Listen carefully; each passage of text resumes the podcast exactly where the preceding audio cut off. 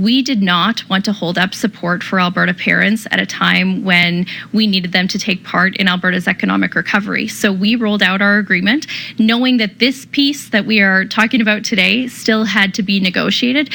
This piece, that's former uh, Children's Services Minister Rebecca Schulz speaking yesterday of this announcement uh, of a new or an updated uh, deal between the feds and the province regarding childcare. This piece is a pretty big one. Private operators that make up about 60% of childcare programs here in Alberta were left out of the original deal. So that was the former Children's Services Minister explaining why. The current Minister of Children's Services, Mickey Amery, uh, says getting to this new agreement that does include that piece was essential. Private operators, who make up more than 60% of our mixed market here in this province, play a valuable role in the sector. And we want a system that welcomes and embraces their full participation. All right, so joining us to talk about what this new and updated agreement means and, and the uncertainty, I guess, that was created for so many Alberta families, not to mention all of these child care providers uh, that were left out of this original agreement. Very pleased to welcome to the program here this morning Crystal Churcher, who's with the Alberta Association of Childcare Entrepreneurs. Crystal, good to have you with us here. Welcome to the program.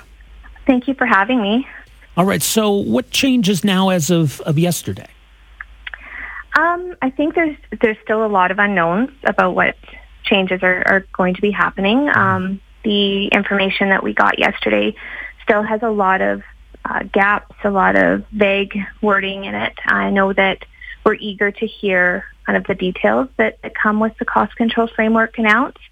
Um, I think that what happens next for, for operators that have been waiting for access to this program um, is that they have to go through, it sounds like, the licensing officers um, to, to hopefully get access to those 1,600 immediate spaces.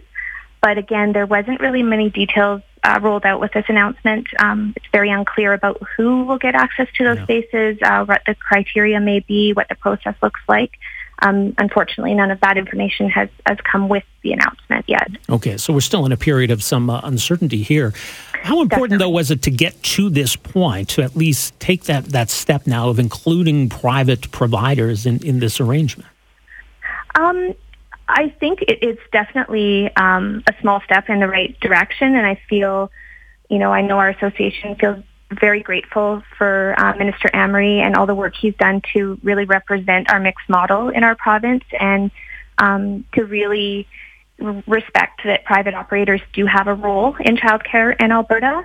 Um, however, this uh, this program and this announcement yesterday is all contingent on cost control framework. Mm-hmm. So as much as there is a private expansion plan that has been announced, that expansion plan um, is contingent on opting into a cost control framework on your private business. So I think there's a lot of really important um, decisions to be made by private operators moving forward.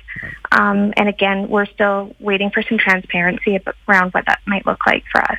So, what's been the impact of you know having this deal announced the last year, leaving out a significant portion, a majority of Alberta's childcare reality, and moving forward and, and, leaving behind that component? What what what did that create in, in the real world for families and, and for providers? Um, well, for families, it has definitely created mounting wait lists. Um, you know, anytime you increase a demand on a service, you're going to see wait lists. Right. Um, there has there unfortunately wasn't infrastructure in place to meet the demand when this was all rolled out last year. Um, private operators who were not included in this program unfortunately have been teetering on bankruptcy um, for the last nine months, waiting to be able to allow families to access these programs in their centers. So we have a lot of families, especially in Calgary, that you know, could go to these brand new centers that have been open for over a year by private operators, but they just can't access the programs in those centers. So hopefully now they'll be able to, at least some of them, 1,600 of them, will be able to have access in these new centers and it might relieve a little bit of the financial pressure that these people are feeling um, as operators who started a new business but haven't been able to compete in the market, unfortunately. Well, it sounds like maybe this could have been handled differently or, or better, even. I mean, is, is that fair to say? And I mean, is is there one side that's that's more to blame here for that? Um, I, I mean, I don't I don't want to lay lay blame. I think that anytime you're communicating with people, that the more details that you can provide, um, you know, the more information that you can give people to make decisions, the, the better off we are. Um, I, I feel like since the beginning, um, we haven't received information that allowed us to make, you know, proper business decisions. And at the end of the day, as much as we're childcare operators, we're small business operators as well, and we are running our own businesses. We need transparent information to make those decisions to move forward. Um, and that really has been lacking. I, I know that, um, you know, our province has been trying their best to negotiate a really difficult deal with a Liberal government that has clearly stated um, their desire to build a, a national standardized childcare system that is majority nonprofit. So to even be represented as private operator under this agreement is a, is a win for us. Um, but yeah, we could definitely uh, improve the communication and information that uh, we're receiving as operators in our province for sure. Yeah, but I, I, think this represents an acknowledgement that private providers should not be excluded from this, that, that it is important to ensure that there is choice and mm-hmm. affordability. I mean, is, is Alberta's model kind of unique, though, in that sense? Um, Alberta's model is definitely unique. Uh, there, there are other provinces though that do have a similar model. Mm-hmm. Um, but I mean, at seventy percent of childcare, um, that's what we hold as private operators um, in our province. I think you can't not include private operators. Um, as much as, as we are being welcomed into this program, it also comes with a lot of restrictions on our business. Um, you know, we are asking to be have uh, we're asking to have cost controls in place on our private businesses, on, on controlling the financial end of our business. So that in itself is, is going to create a question for private operators on how to move forward. Will they opt into this? Do they want to see this framework on their business? Will it add value to their business or will it take away value from their business? Um, are they going to be able to continue to provide the integrity and quality in their programs that parents expect under these controls? Um, there's just so many unknowns, and I, I really do feel that um, we have a long way to go before you're going to see a lot of private operators excited to move forward into this next phase.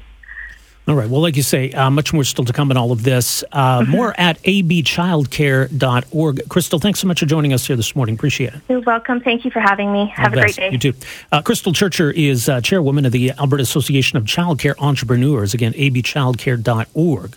Hi, it's Shauna, and I might be a bad parent because my kids think french fries are vegetables. Hey, it's Ryan, and I might be a bad parent because I went out for wings when my wife was in the hospital after giving birth. Johnny here. I might be a bad parent because in my house, the tooth fairy gives pocket change. But we're not alone. Len emailed us and said his six year old daughter's Tarzan moment going from love seat to lazy boy by curtains made him more proud than any dance recital. and Andy left his two year old at the rink. All right, guys, I'm sure we're not alone. Like Andy's kid. For stories and confessions like this, make sure you check out our podcast. It's called Bad Parents, and it's available wherever you get your podcasts. I left a glove at the rink.